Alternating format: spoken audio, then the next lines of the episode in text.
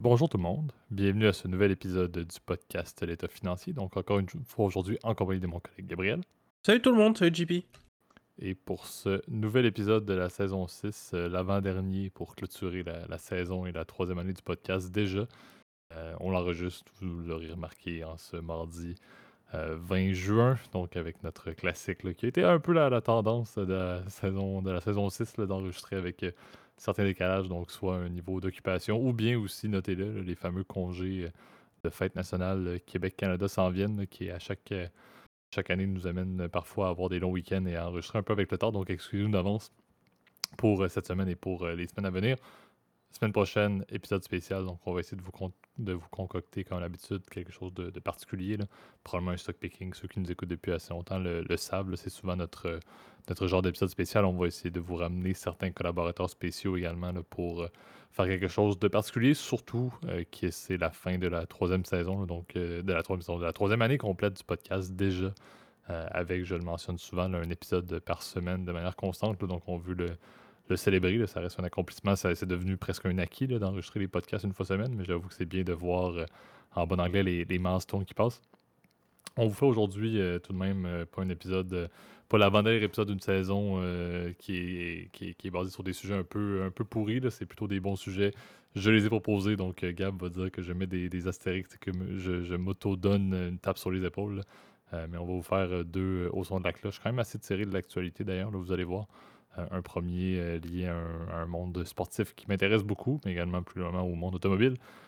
Et la deuxième partie là, liée à un homme qu'on a parlé à maintes reprises, un investisseur qu'on a parlé à maintes reprises qui montre l'intérêt là, pour certaines bourses, certains marchés internationaux. Là. Donc je fais comme toujours un peu de spoiler, mais étant donné qu'on va parler de compagnies listées, je pense que c'est très important, Gab, que tu fasses le disclaimer au début de l'épisode. Ouais, bah effectivement, comme tu l'as bien dit, JP, effectivement, on va parler de deux compagnies, en fait, d'une compagnie listée, mais d'un investisseur que vous reconnaîtrez probablement. Moi, je vais faire le spoiler Warren Buffett, là. Donc, sa compagnie est en bourse. Donc, évidemment, tout ce qu'on dit, vous êtes bien au courant. Il s'agit de notre opinion personnelle. Il ne s'agit pas d'une recommandation officielle de placement. On vous invite à prendre contact avec un expert qui est autorisé aussi à vous donner du conseil. Lui seul ou elle seule sera en mesure de pouvoir déterminer avec vous si c'est la chose qui vous correspond et si ça convient à votre stratégie d'investissement. J'en profite en fait aussi pour m'excuser parce que je ne sais pas si vous entendez avec le micro là, j'espère que non, mais j'ai un petit rhume, donc il se peut que j'ai ma voix avec légèrement le timbre déplacé en fait avec évidemment mon nez bouché, donc je vais m'excuser. Malheureusement, la saison des rhumes des foins au Québec a tendance à revenir et à repartir là, donc c'est comme un peu détraqué là, donc encore une fois vraiment désolé, puis j'espère que ça va pas dégrader la nature du podcast, puis si c'est le cas, j'en suis le premier désolé et vous pourrez m'insulter copieusement dans les commentaires, pour le coup je les lirai pas si c'est le cas là, donc je te propose, JP, je ne sais pas ce que tu en penses pour lancer le premier jingle. Absolument. Donc, commençons le podcast en force avec le premier au son de la cloche. C'est parti.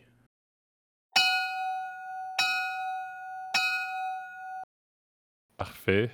Donc, je l'ai dit, là, on voulait faire une thématique automobile, thématique sportive. Là, donc, le sujet est la relance d'Aston Martin, compagnie qui est très proche du monde. Bon, oui, compagnie automobile britannique qui, depuis 2020, là, avril 2020 pour être exact, là, est tombée sous les mains de l'homme d'affaires et milliardaire canadien Lawrence Stroll, qui est également le père de Lance Stroll. C'est là, le petit topo sportif, là, étant donné que je suis un grand fan de F1. Le Grand Prix du Canada était le week-end passé, là, donc avec une magnifique deuxième place de Alonso, là, Fernando Alonso, qui est coach justement pour Aston Martin Cognizant, si je ne me trompe pas, là, pour ne pas nommer un de leurs sponsors principaux.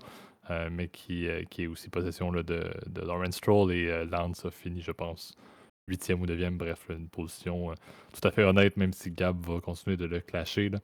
On était juste derrière avec notre cher Canadien national, un de vos Français, donc Esteban Ocon a fini de manière très chanceuse devant la légende qui est Lance Stroll. Bref, Gab est sur mute et n'est pas en énorme état, donc je sais que je peux discuter, ne pas avoir de débat, donc j'en profite. Bref, c'est pour dire que c'était parfait pour en parler.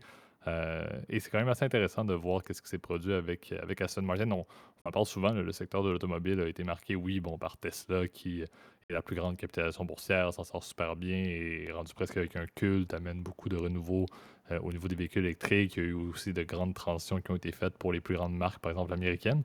Mais on oublie un peu les marques de luxe.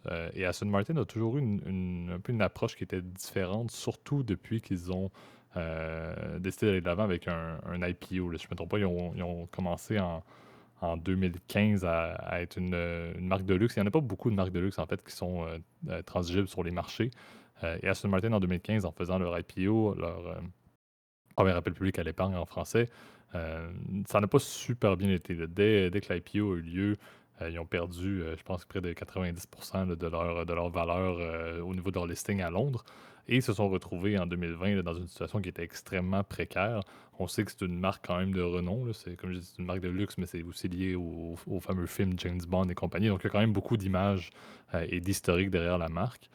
Mais ça ne se portait pas très, très bien. Et c'est là où Lawrence Stroll est arrivé et a pris part une possession, je pense, autour des 28%, si je ne me trompe pas initialement. Là, donc, c'était devenu l'actionnaire majoritaire de la compagnie et a été en mesure, avec toute son expertise, Lawrence Stroll est très polarisant. C'est quelqu'un qui, surtout maintenant qu'il est dans le milieu de la F1 également, on en entend encore plus parler pour les bonnes ou les mauvaises raisons. Mais c'est quelqu'un qui a quand même une expertise au niveau de la prise de possession de marques de luxe ou du moins de prendre des compagnies qui sont dans des situations un peu précaires et de les ramener à l'avant-plan. Et c'est ce qui s'est produit. Tout récemment, c'était début juin, si je ne me trompe pas, là. Il a réduit là, de son fameux 28% de possession des shares à 21% en vendant à une compagnie qui s'appelle Geely, un car maker chinois pour être exact, qui a décidé de prendre possession à 17,2%. Bref, c'est pour dire qu'on a maintenant Lawrence Stroll qui est toujours l'actionnaire principal. On a le PIF, pour ne pas en reparler parce qu'on en parlait la semaine passée, qui est le deuxième actionnaire d'Aston Martin et maintenant la compagnie Geely qui est numéro 3 et Aston Martin se porte quand même beaucoup mieux. On recommençait à faire de la production de certains véhicules qui étaient un peu au ralenti. On sait que lorsque leur premier appel public à l'épargne avait été fait et que ça n'allait pas super bien, ça ne se vendait pas beaucoup. Les vendeurs automobiles se retrouvent avec beaucoup de véhicules dans l'inventaire sans que ça se vende. Bref, on voit quand même un renouveau, une marque de luxe qui reste accessible au niveau des marchés pour n'importe qui a un intérêt. Mais qui recommence à vendre des véhicules à des prix qui sont aussi raisonnables en termes de marge. On s'entend que les marques de luxe, ils font des véhicules qui sont de qualité, oui, mais leurs coûts ne sont pas si élevés que ça. Il faut que la compagnie soit en mesure d'être solvable financièrement avec des prix au retail qui sont quand même assez élevés. Donc, on voit beaucoup l'impact de Stroll, on voit beaucoup l'impact également, comme on l'a dit, de la F1, qui a ramené vraiment, ça a beaucoup redoré le blason du car maker qui est en arrière et de parler après dans les mêmes discussions qu'on voit à la fois de Mercedes et d'Aston Martin, ça aide beaucoup à faire de la liaison entre les deux marques, ce qui n'est pas mauvais du tout pour Aston Martin. Donc on voit quand même depuis 2015, depuis l'IPO, depuis 2020, avec la reprise de Lawrence Stroll en quelques années, à peine 3 ans, elle est en mesure de vendre là, justement un certain pourcentage de ses parts pour plusieurs centaines de millions de pounds, ce qui veut quand même tout dire là, sur le fait que c'est pas non plus une compagnie qui se porte mal maintenant et c'est un excellent coup au final de Stroll qu'il a réussi à faire. On verra la suite. C'est sûr que comme on l'a dit, ça reste une compagnie de luxe, ça reste une compagnie de véhicules principalement au gaz, donc il y a encore une énorme transition qui est à faire dans l'industrie des véhicules de luxe. Ça se fait quand même bien pour certains compétiteurs. Aston Martin a du travail à faire là-dessus, mais quand même assez intéressant le parcours d'Aston depuis l'IPO de 2015. Ouais, ben ça va être peut-être je vais rajouter peut-être quelques points, si tu le permets, JP, plus au niveau peut-être de l'analyse financière. Là, comme tu sais, j'aime bien le faire en regardant un peu au niveau des chiffres. Là. C'est sûr, comme tu l'as dit, Aston Martin va mieux, mais ils ne sont pas non plus encore sortis totalement du pétrin. Parce que comme tu regardes les chiffres, effectivement... plus en termes de rentabilité. Alors vous vous souvenez, les fameux chiffres qu'on sort souvent en fait en termes de rentabilité, c'est le fameux EBITDA, donc Earnings Before Interest, Taxes, Depreciation and Amortization. Et ces dernières restent encore négatives à l'heure où on se parle, puisque Aston Martin, alors qu'elle générait un BAIA, donc en français traduction de EBITDA, d'environ 180 millions de pounds quand on était au niveau de l'horizon 2018-2019, eh ben, ce dernier il reste, comment dire, négatif aujourd'hui. Au plus bas pendant la pandémie, c'est clair, il était à moins 180 millions de pounds sur les 12 derniers mois. Donc ça, c'était au niveau de la fin 2020. Eh ben, ce dernier, maintenant, aujourd'hui, il va beaucoup plus se tabler autour des moins 20 millions de pounds. Donc, on va mieux, mais encore une fois, ce n'est pas encore parfait. Un point qui est très important aussi à considérer, c'est sûr, bah, c'est que c'est une industrie, comme tu l'as dit, qui est niche, etc., mais qui est surtout soumise, je pense, à pas mal de risques, effectivement, qu'on a observés, en fait, depuis la pandémie, mais notamment bah, l'inflation, surtout sur les salaires, sachant que la main-d'œuvre qui est requise pour fabriquer ce genre de véhicule est extrêmement bien rodée, hein, puisque c'est de la main-d'œuvre qualifiée. Or, dans la plupart des pays développés, dans les pays de l'OCDE, en fait, bah, c'est ce qui manque. En fait, c'est de la main-d'œuvre technique coûteuse, et cette dernière a beaucoup augmenté en termes de prix. En fait, les prix de la main-d'œuvre sont difficilement soutenables, ce qui fait que les marges ont eu tendance à se compresser pas mal dans ce genre d'industrie. Puis on voit les mêmes effets chez les autres grands géants de l'industrie.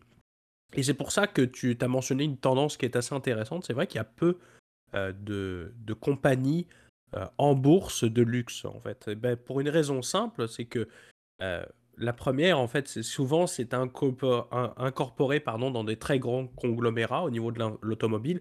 Le meilleur exemple étant Porsche, puisque je pense que Porsche appartient à Audi, si je ne me trompe pas, et Audi appartient à Volkswagen, donc ça fait partie du Volkswagen Group. Et la plupart, en tout cas, des autres marques, etc., bah, sont affiliées aussi à des géants en fait, de l'industrie. Il y a et Daimler également, si je me trompe pas. Mercedes-Benz, c'est possédé par Daimler, si je me trompe pas.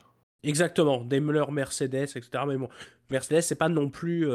oui, ce sont des véhicules de luxe pour monsieur et madame tout le monde, hein, mais ça reste en dessous en termes de gamme, de positionnement de marché. C'est pas des véhicules de sport comme peuvent l'être par exemple, bah, les Ferrari, Lamborghini, etc. Bon, les voitures de millionnaires, là, qu'ont que ça à faire de leur argent, là, mais bon, ça rendu là, tu vois, ça reste deux segments très différents, tu vois. Et c'est vrai que le métier de l'automobile reste un métier assez peu rentable, en fait, sur ce genre de segment, parce que c'est extrêmement cher de développer des technologies complexes. Le nombre de véhicules qui sort aussi souvent d'usines et reste très faible. Je crois que d'ailleurs, justement, comment ça s'appelle, les fameuses voitures là, qui sont inachables, les Bugatti, j'ai perdu le terme, et ben les Bugatti par exemple, ils n'en sortent que seulement quelques centaines en fait par véhicule qu'ils lancent. Donc par exemple les fameuses Bugatti Chiron là, par exemple, ben, je crois qu'il y en a à peu près 500 en circulation, corrigez-moi si je me trompe hein, dans les commentaires là, pour le coup je lance des chiffres comme ça là, mais je sais qu'il n'y en a que seulement quelques centaines en fait à chaque fois. Parce que ça coûte très cher à développer, la main-d'œuvre est qualifiée, tout est fabriqué évidemment sur mesure, fait main, ce qui fait qu'effectivement les coûts de manufacture restent très élevés par rapport aux autres grandes marques qui, elles, pour le coup, sont les industries peut-être les plus optimisées en termes financiers, comme l'est par exemple le secteur de l'aviation, dont on avait parlé il y a quelques temps avec les compagnies low cost comme Ryanair ou EasyJet. Bah, ce genre de compagnie génère et très rationnel au niveau de ses coûts. Évidemment, tout est fait pour optimiser le moindre dollar évidemment dans la voiture, dans l'avion. Et c'est la même chose dans l'industrie automobile. Tout est fait pour contrôler les marges et les garder à un point soutenable assez intéressant. D'ailleurs, la plupart des constructeurs automobiles vont générer des marges brutes qui sont déjà à deux chiffres, donc, ce qui n'est pas le cas de la plupart des manufacturiers de voitures de luxe, parce qu'encore une fois, leur manufacture coûte cher, les intrants dans la fabrication coûtent cher, et je pense que tu peux regarder là-dessus, pour nos auditeurs, ils peuvent regarder l'excellente vidéo, la série de vidéos de Villebrequin hein, sur... quand ils ont fabriqué leur espèce de multiplat à 1000 chevaux, là c'est extrêmement drôle, là, mais ils parlaient que justement, hein, c'est con, hein, mais un moteur sur mesure, c'est 350 000 €, tu vois. Un moteur de 1000 chevaux, donc évidemment, bon, Aston Martin, c'est pas le même niveau aussi de puissance, enfin, même si, bon, tu l'as mentionné, c'est la voiture de James Bond, etc. Et bien ça fait qu'effectivement, ça, comment dire, c'est pas aussi rentable. Par contre, autre point, puis ça je peux rembarquer là-dessus, puis après je pense qu'on pourra terminer le segment JP, ou à moins que tu aies d'autres points ou autres constats à rajouter là, mais ce que je trouve intéressant par contre, c'est le fait qu'ils aient une écurie en Formule 1. Alors, je ne sais pas comment est foutu le système, est-ce que c'est un système de franchise ou est-ce que c'est Comment tu fais pour acheter une écurie de Formule 1? Souvent, les écuries passent de main en main, là, si je ne me trompe pas. Aston Martin a été renommé après, je pense que c'était Sauber ou un truc comme ça, là, mais initialement, je pense Stroll a acheté une autre marque et là, changer de nom au final, ou juste acheter une écurie puis le changer de nom. Là. C'est, le branding, tu fais un peu ce que tu veux au final, mais en général, c'est toujours la même entité qui est juste vendue de main à l'autre. C'est très rare que tu aies une nouvelle écurie qui part de zéro et qui est ajoutée en Formule 1. Corrigez-moi, je pense pas que c'était Sauber, mais si je le retrouve, je reviens. C'était le Force India, non, un truc comme ça. Force là, India, exactement. Ouais, c'est ça. Bref, je sais plus. Le système est un peu comme des franchises nord-américaines, en fait, au final. Tu achètes une écurie. Puis le but, c'est juste que tu reçois des droits télévisés. Je ne sais pas du tout comment ça fonctionne, hein, donc ne me juge pas, là, mais c'est à peu près comme ça que ça marche. Et en fonction du gain que tu fais au niveau du classement constructeur, tu reçois une somme d'argent plus ou moins grosse. Enfin bref, j'assume que c'est ça.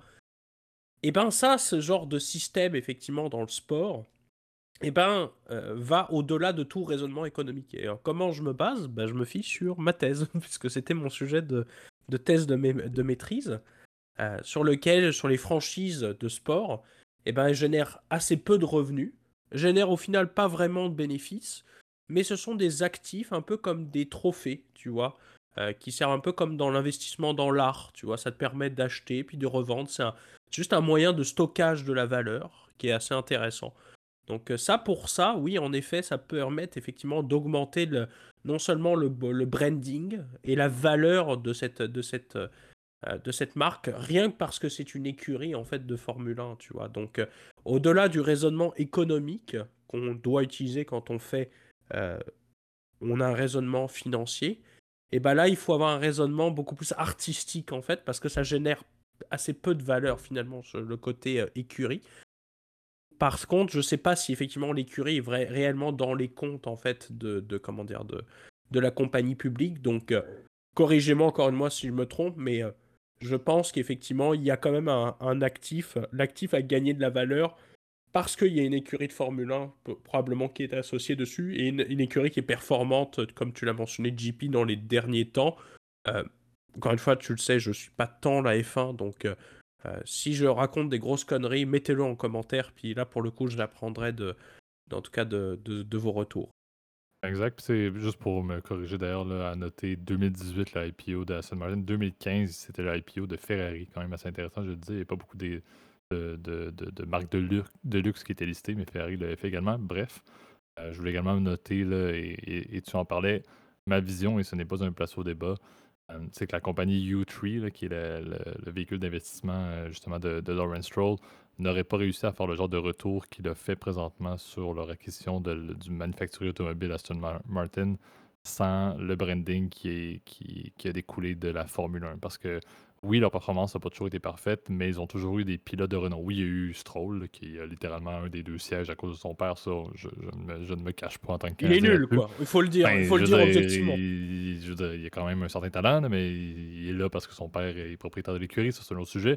Mais ils ont eu à l'époque Sébastien Vettel, qui est un grand champion du monde. Maintenant, ils ont Fernando Alonso, qui est aussi un grand champion du monde. Donc, ils ont quand même une association avec des grands talents, avec des personnalités énormes du monde du sport, énormes du monde du luxe, qui sont respectés par l'ensemble des fans de F1 à travers le monde. Et il y en a des milliers, des milliers, des millions et des millions, surtout avec Drive to Survive en plus. Donc, je pense que Lawrence Stroll, la qualité qu'il a fait et les autres marques qu'il détenait là, par U3, on peut parler de Ralph Lauren, de Michael Kors, etc., c'est du branding. Et je pense que c'était vraiment le meilleur move vient de ce qui s'est passé avec l'explosion de la popularité de la F1, en plus justement de l'emphase qui a été mise sur les pilotes de renom et les pilotes de talent comme Vettel, qui était à l'époque, et maintenant Alonso. Donc, je pense que le retour vient directement de ça. Maintenant, qu'est-ce qui découlerait au niveau d'Aston Martin, la compagnie manufacturière automobile, si Aston Martin F1 n'existait plus? Je pense que ça redeviendrait du pareil au même. Je ne sais pas à quel point est-ce que l'intérêt lié à Aston Martin est vraiment stable et pérenne pour que la compagnie continue d'opérer. Moi, je vois vraiment une association directe dans ce qui se passe au niveau de la F1. Il y a un intérêt d'acheter une Aston Martin pour la vie de tous les jours, par exemple, parce qu'on voit cette voiture-là concurrencer avec des Ferrari, concurrencer avec des Mercedes, etc. Alors qu'en réalité, comme on le sait, c'est pas une Aston Martin avec un moteur Aston. La voiture de Formule 1, c'est un moteur Mercedes avec un châssis, non, c'est plus trop qui. Donc, mais c'est juste l'association qui fait en sorte que, à mon avis, le branding marche très bien. Donc, ça pour dire, c'est un bon coût de la part de Lawrence Stroll. À voir maintenant en tant que compagnie listée quelle va être sa performance à l'avenir. Mais il faut dire, depuis 2020, ça fait 3 ans avec la pandémie et tout, cette compagnie-là se porte quand même beaucoup mieux, aurait très bien pu tomber en 2020 avec la pandémie, on n'en aurait jamais entendu parler par la suite. Donc tout de même, ça se porte quand même bien. Passons maintenant au deuxième segment, donc le second au son de la cloche.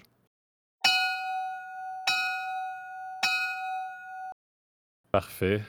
Donc, je vais profiter de l'occasion. Gab a déjà parlé du sujet. Là. On veut parler de Warren Buffett et de l'augmentation des investissements de Berkshire au niveau du marché japonais, des marchés financiers japonais. Donc, on avait déjà fait un topo là, sur le système japonais, là, quand même très, très, très intéressant au niveau de comment est-ce que les conglomérats sont regroupés et tout avec une entité financière super intéressant. Le marché se porte beaucoup mieux. Je veux entamer tout de même avec une pointe envers moi-même. Là. Donc, lorsqu'on est en off, on choisit les sujets. Je revenais du travail, j'étais dans mon autobus incitatif pour quitter la magnifique île de Montréal et j'ai écrit à Gab Warren Buffett avec un seul T, comme si je parlais d'un buffet. Je dois te donner les points, Gab. Ta blague et ton retour étaient excellents de mentionner. C'était... Est-ce que je parlais d'un buffet de sushi? Je te le permets, C'était tout à fait pertinent. Mettez-vous un peu dans le contexte. C'est ce genre de blague, de dad jokes... de piètre niveau que je fais tous les jours. Donc, et c'est effectivement mon genre de blague à 2000%, et c'était la bonne blague pour un 7h PM de quelqu'un qui vient de travailler 10h et qui rentre du bureau. Là, donc je l'ai bien ri dans l'autobus avant de réaliser, ça m'a pris quelques temps avant de réaliser que j'avais effectivement oublié un thé. Bref, c'est pour dire que je voulais me faire la pointe à moi-même. Mais effectivement, c'était publié d'ailleurs, je pense aujourd'hui, là, j'ai vu l'article qui est sorti sur CNN au niveau de Buffett. C'est toujours intéressant de voir parler de Buffett, puis CNN en profite toujours pour avoir un max de clics, là, on ne va pas se le cacher. Mais c'est vrai que la stratégie de Berkshire fait en sorte que maintenant, le pourcentage de détention dans des compagnies japonaises devient la plus grande part des investissements à l'extérieur des États-Unis pour Berkshire. Ça veut tout dire parce qu'on sait que Berkshire ne va pas premièrement commencer à investir si ce n'est pas sur le moyen terme, long terme, mais ne va pas non plus augmenter leur position comme ils ont fait dans les dernières semaines au niveau des compagnies japonaises qu'ils détenaient, si ce n'est pas également parce qu'il y a un intérêt réel à ce que ça continue. Donc, pour vous donner des quelques noms là, des compagnies, et je vais peut-être en massacrer quelques-unes, là, mais en date de Monday, en date d'aujourd'hui, on parlait de détenir un peu plus de 8,5% dans les suivantes, donc Hitoshu, Marubeni, Mitsubishi Corp, Mitsui et Sumitomo. Donc, Mitsui et Mitsubishi sont les deux plus connus et probablement les deux plus grandes. Donc, des parts de 8,5% au moins qui ont été en augmentation. Ce n'est pas les mêmes partout, bien évidemment. Et c'est quand même en bonne tangente avec le contexte économique japonais qui se porte beaucoup mieux. Là, on sait qu'il y avait des problèmes au niveau de la déflation ou la stagflation au niveau du Japon depuis des décennies. Gab, tu en avais parlé lorsqu'on avait fait un petit topo sur le secteur financier japonais. Présentement, on se retrouve avec un taux d'inflation qui est bas par rapport à ce qu'on vit, nous, en Amérique du Nord et en Europe. Là. Mais ça porte quand même beaucoup mieux et ça aide énormément à remettre l'économie japonaise sur les rails. On sait également que le système financier, l'économie, le gouvernement japonais est très stable, a beaucoup également, et on ne va pas faire une petite salutation à Carlos Ghosn, je sais que Gab, tu allais faire la référence probablement, mais ils ont un système qui est quand même assez strict également, ce qui n'est pas mauvais pour les investissements étrangers.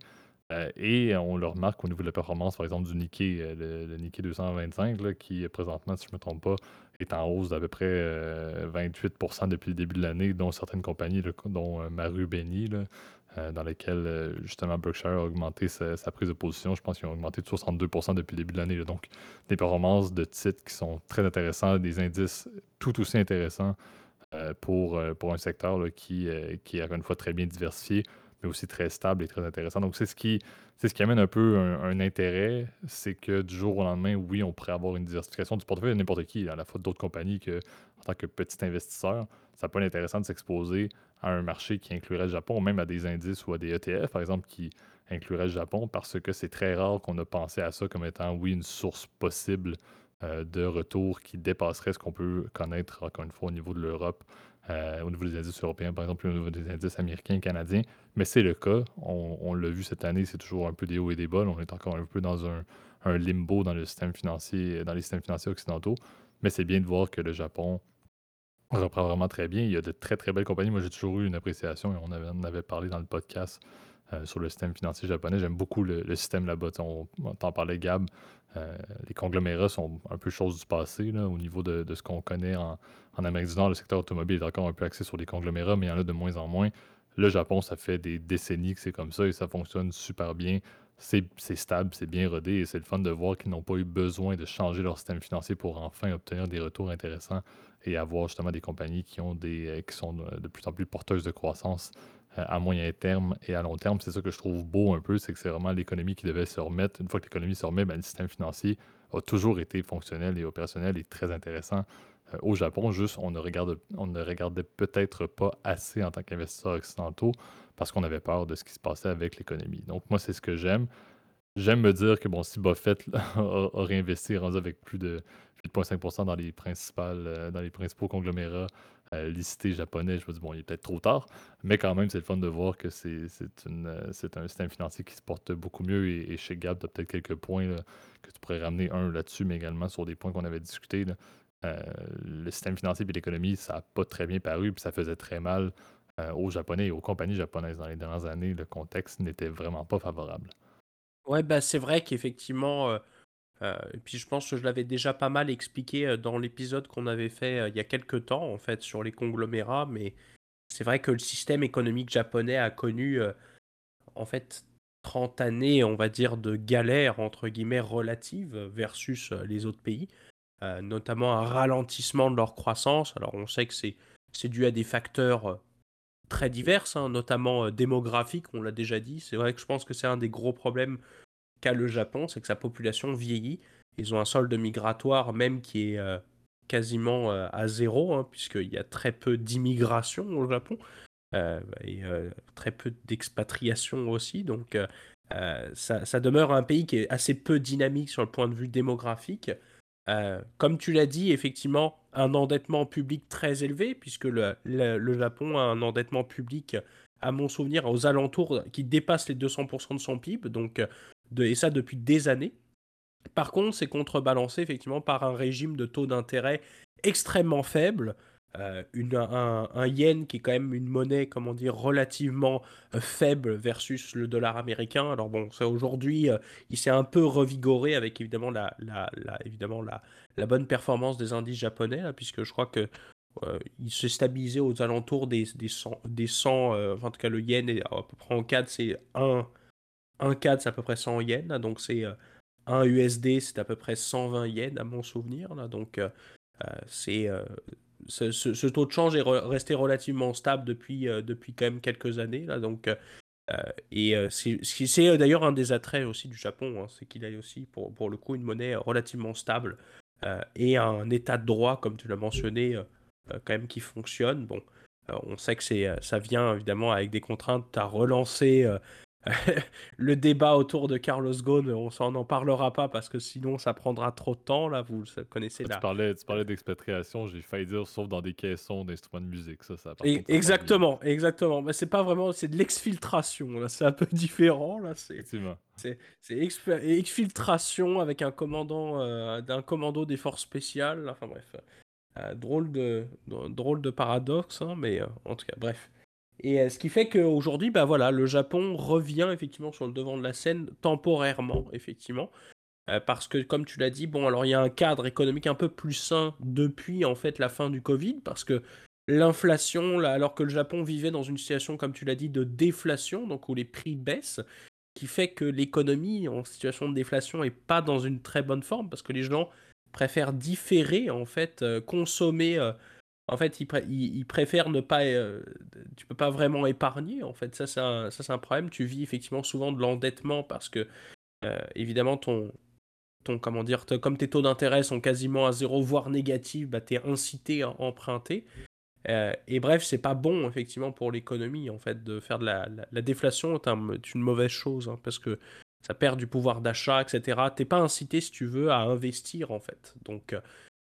c'était un gros problème. Et en effet, ça y est, ça remonte très légèrement. Les taux d'intérêt ont dépassé, je crois, les 2% sur les obligations du gouvernement du Japon, ce qui peut être par contre un certain risque, parce que c'est vrai que comme la charge de ta dette augmente, c'est vrai que le taux d'intérêt va faire en sorte que tu vas devoir augmenter les impôts quelque part, ou trouver une solution pour payer ces intérêts. Quelque part, ou sinon tu vas être obligé d'emprunter pour repayer tes intérêts, tu vois. Donc c'est comme un cercle vicieux de la dette, et au final tu t'en sors jamais. Donc ça, c'est un problème. Mais en effet, c'est ça. C'est compensé effectivement par des atouts économiques, une certaine stabilité d'un point de vue juridique, surtout d'un point de vue aussi géopolitique versus les autres pays asiatiques, hein, puisqu'on sait que en ce moment les tensions entre la Chine et Taïwan, bah, ça fait que les investisseurs sont assez frileux envers Taïwan, ils sont assez frileux, très frileux envers Hong Kong, envers les bourses de Shanghai, etc., qui sont déjà, on le sait, soumis à des quotas d'investissement, ainsi que des contraintes, on va dire, d'investissement un peu plus approfondies que quand tu investis, par exemple, au Japon, tu n'as pas de contrôle de capitaux. Donc c'est vrai que c'est un vrai atout pour ça.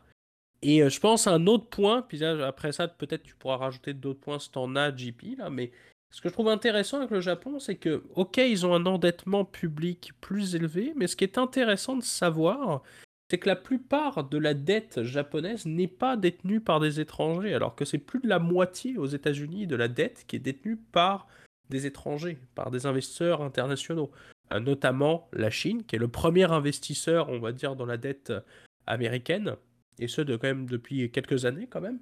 Et ben alors qu'au Japon, ben ça représente que seulement 8% en fait de la dette publique qui est détenue en fait par des investisseurs étrangers.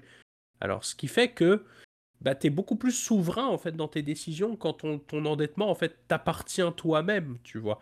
Donc c'est ce côté aussi un peu conservateur du Japon qui fait que aujourd'hui ben ça fait sa force dans des périodes où il y a un peu plus de turbulence. Et puis on le sait, je pense que le système qu'on avait déjà parlé du fameux Keiretsu fait en sorte, si tu veux, que oui, tu as des changements qui sont un peu plus lents, effectivement, à adopter. Tu es un peu moins focusé sur la croissance, mais il y a un système d'entraide économique entre les différentes entreprises qui fait que tout le monde est gagnant-gagnant, si tu veux, à investir soi-même dans les propres entreprises et, si tu veux, faire en sorte d'un espèce de welfare state, donc je sais pas comment on appelait ça, là, mais comme un système de bienveillance, si tu veux, partagé entre les différentes entreprises, qui fait que bah, le climat économique reste quand même assez confortable, tu vois, malgré que, on l'a bien dit, ils ont traversé la fameuse décennie perdue dans les années 90, puis quand même 20 années où ça a été compliqué, malgré les tentatives de relance. On avait déjà parlé des fameux Abenomics, là, donc, qui avaient été lancés par le défunt Shinzo Abe, qui d'ailleurs a subi une mort tragique il y a un an, là, donc c'est assez... paix à son âme, là, qui rigole pas. Je suis désolé, là, je rigole, là, mais c'est horrible quand même ce qui est arrivé, là. Donc, bref, je sais pas si tu avais d'autres points à rajouter, JP, ou... Ouais, mais tu sais, je pense tu l'as soulevé, là, le système des Keiretsu, on en parlait à l'époque comme étant un truc, c'est un peu un bloc qui bouge pas beaucoup. Lorsqu'il y a des opportunités de croissance au niveau de l'économie, c'est sûr que ça limite un petit peu, mais lorsqu'on a un contexte où l'inflation peut être élevée, je pense que c'est bien d'avoir... ces interrelations entre différentes compagnies à différents niveaux également de la chaîne de production. Ça leur a permis justement d'atteindre de l'inflation un petit peu plus élevée, mais de ne pas non plus perdre le contrôle comme ce qu'on subit un petit peu présentement en Occident. Et oui, effectivement, je pense qu'il y a clairement un intérêt. Tu parlais de la dette, je pense que c'est pertinent de le soulever. Et pertinent également de voir que cette dette-là, oui, les taux peuvent avoir augmenté, mais est-ce que l'inflation et les taux pourraient encore retourner vers le bas? C'est un peu un bet qui peut être fait par certains investisseurs. Donc, on sait que Berkshire investit dans des compagnies, investit dans les fameux Shogo Shosha, là, le segment, si on peut dire, financier, ou les places boursières, entre guillemets, liées aux différents Keiretsu. Mais c'est sûr que même dans le fixed income, dans la dette, il y a des opportunités et des intérêts quand même significatifs de faire justement un bet au niveau de la dette japonaise qui est disponible, tu l'as dit, qui n'est pas déjà détenu à l'intérieur du pays. Donc intéressant, je trouve qu'on n'en parle pas assez, mais c'est fun de voir que le modèle fonctionne. Je ne dis pas qu'on va justement revenir apprécier le système des Keiretsu, etc., et que ça va reprendre son penchant en Amérique du Nord, mais je pense que c'est quand même intéressant de voir le contexte, et c'est pas mauvais, encore une fois, c'est une économie développée qui a besoin de reprendre. Encore une fois, un peu comme on dit toujours, maintenant va être au niveau des politiques du gouvernement ainsi que de la Banque centrale japonaise de s'assurer que, une fois que le retour, si on peut dire, économique qui ne va pas se maintenir, là, dans notre contexte ici, ça va être bien, là, ça va être la baisse de l'inflation et des taux d'intérêt. Lorsque l'économie va reprendre un peu des voiles à travers le monde, c'est là qu'il faut que le Japon ne se retrouve pas encore une fois en déflation, là, donc on verra si ça peut être maintenu. Mais présentement, profitons-en, et je pense que Berkshire quand même assez porteur. Souvent, quand Buffett sort avec quelque chose, souvent plusieurs personnes vont suivre, donc à voir. C'est pas mauvais du tout. Ouais, donc, ouais. Si je peux rajouter 2 points avant de rendre l'antenne, JP, je pense que ce qui est intéressant en fait aussi à noter, en fait, c'est ça, comme tu l'as dit, bah, faire des comparaisons effectivement avec le système européen aussi, parfois pertinent, hein, puisqu'on sait que ce système de Keiretsu, d'un certain point de vue, existe en fait en Europe, avec surtout en Allemagne. On sait que le système allemand est un peu comme ça, le fameux coopératisme allemand avec les syndicats qui ont une portion, etc. Et ben, on peut s'inspirer en fait pour faire parfois pour promouvoir en fait des idées qui sont un peu plus intéressantes et puis des formes de gouvernance aussi qui sont différentes. C'est vrai que c'est un attrait effectivement du Japon pour ça, et je pense aussi ce côté un peu pépère conservateur est pertinent en fait, même si bon, ça n'a pas toujours réussi au Japon.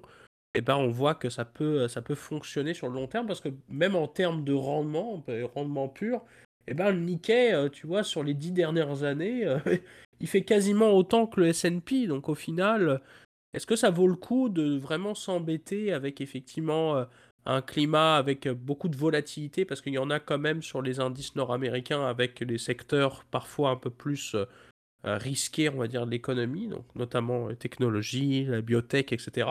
Et pas se focusser sur de la valeur, sur un indice valeur, par exemple, qui va rapporter quasiment autant, qui est quand même pas... Bon, après, le Nikkei est quand même diversifié, il y a un peu de tout, là, mais ça reste quand même une bonne base de comparaison que je trouve intéressante. Désolé pour la petite interruption. Excellent. Donc, c'est ce qui met un terme à l'épisode d'aujourd'hui. Merci, comme toujours, Gab, pour ta participation. Merci tout le monde pour vos écoutes également. Donc, comme à l'habitude, on ne change pas la recette gagnante juste avant la fin de cette 3e année. Donc, vous pouvez nous retrouver sur la plateforme clé pour les partages publics de commentaires, donc sur YouTube. Si vous avez apprécié la vidéo, n'hésitez pas à mettre un like, à vous abonner à la chaîne, ainsi qu'à mettre la cloche pour avoir les notifications. Tout commentaire public dans la zone commentaires, idées de sujets, comme Gabriel le disait, là, des commentaires sur sa voix et sur son état, des commentaires sur Lance Stroll, ça va me faire plaisir de les lire également. J'ai également des fans de F1 qui nous écoutent, donc je prends tout commentaire négatif sur Lance avec volontiers. Ceux qui veulent également faire des idées de sujets, etc., même qui ont peut-être des points que vous voudriez qu'on parle pour le dernier épisode de la saison 3, n'hésitez pas également à utiliser l'adresse courriel que Gab met dans la zone de description de l'épisode. Et sinon, pour la majorité d'entre vous qui nous écoutez sur les plateformes audio, vous pouvez nous retrouver sur Spotify, Apple Podcasts, Deezer, etc. N'hésitez pas également à vous abonner à la chaîne et à faire toute forme de like, etc. si vous avez apprécié le contenu. Le référencement numérique est clé, mais aussi n'hésitez pas à le partager à vos amis, vos proches. D'ailleurs, n'hésitez pas à le mousser d'ici à la prochaine semaine. L'épisode devrait être assez bon pour la fin de la saison 3. On sait que c'est également des épisodes forts, et comme on les a, on va essayer d'aller ramener certains des moussaillons de l'époque là, qui vont pouvoir faire une contribution là, spéciale. Donc on prépare ça. Je vais commencer à envoyer des textos dès qu'on clôture cet épisode. Mais sachez qu'on apprécie toujours et on espère que vous serez des nôtres pour la fin de la saison 3. Donc merci tout le monde et bonne semaine. Bonne semaine tout le monde. Salut.